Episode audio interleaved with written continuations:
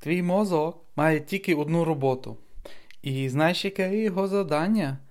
Це забезпечення механізму виживання, який викликає страх, коли ти є інакше, ніж останній.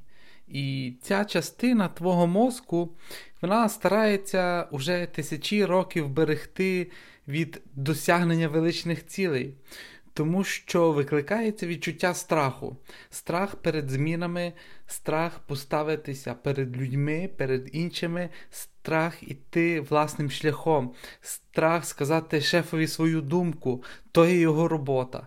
Але твій мозок працює часто проти тебе, дуже-дуже часто.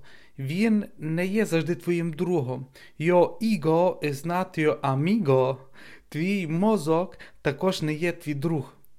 Тобто, іншими словами, слідкуючи, твій мозок знаходить знову відмовки від наступних можливостей, від наступних викликів в твоєму житті. Чи дійсно є причина мати страх?